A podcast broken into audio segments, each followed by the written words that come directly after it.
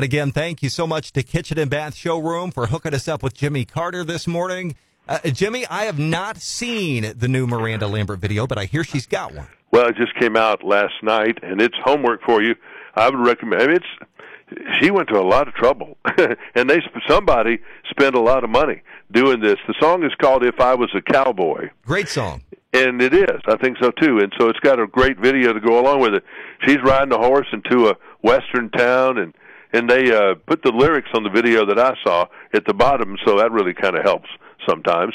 And and she's quite the cowboy. I, I believe Reba's a cowgirl. I know she was good at doing it, and apparently Miranda is too. So pretty impressive. Get Faith Hill up here riding a horse, and we'll have an all-girl country duet of people. So there we go. Uh, Susan Sarandon, Trace Adkins. You might have seen a promotion for their new TV show called Monarch. Yeah. Well, they're not going to debut January 30th. That's been told to us for a couple of months. You know, you build PR campaigns around the launch and ad, ad and everything else. And now they here we are, two weeks away from launch, and they say they're pulling it and moving it to the fall. Oh, come on! And said it's a part of our, it's a cornerstone of our slate in the fall, and uh, we'll have all the shows produced. And they're blaming COVID nineteen, and uh, I think there's more. I'm gonna, I don't know if I'll find out, but there's something wrong in Denmark on that. Yeah, I don't like know of a show that gets pulled.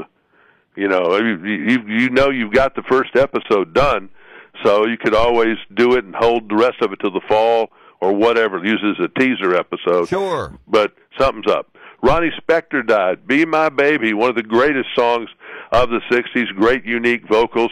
Later in the 80s, she hit again with Eddie Money, Take Me Home Tonight. And Be My Baby was uh, one of the most influential songs. Brian Wilson said it was his favorite song ever, and that he was always trying to create a song as good as Phil Spector did with Ronnie Spector on Be My Baby. She was 78 brief battle with cancer. Mm. Yellowstone, one of the biggest series on TV, finally nominated by one of their peer groups, the Screen Actors Guild, has them up for Best Ensemble in a dramatic series competing against The Handmaid's Tale, The Morning Show, Squid Game, and Succession. I couldn't get through the Squid Game. I tried I, a little bit. You know, all I ever saw were the clips. I never watched an episode. It just had no appeal to me whatsoever. Yeah. I just I couldn't connect. Luke Bryan about blew his voice out the national championship game. His wife did a video and showed him his voice. Everybody, you know, his voice was all croaky. he said, "I'm going to have some hot soup now." Not good for a singer to be screaming so much you blow your voice out. And Kingsley Rose, this is Kane Brown's little firstborn daughter. She's two, wearing a Georgia Bulldog cheerleader outfit on game day. And Thomas Rhett, you know, he was all excited about it too. He said he and his wife are going to have a pause right now on having children. they only have four below the age of six. Said they're going to take a break. Who knows how long that break is? But I don't care. Oh, drop the phone. Stand by. That's never happened. Oh, he fumbled. Actually, dropped the phone. I never done that before. Fumble. It was a fumble. I started thinking about having that many children, and it made me nervous.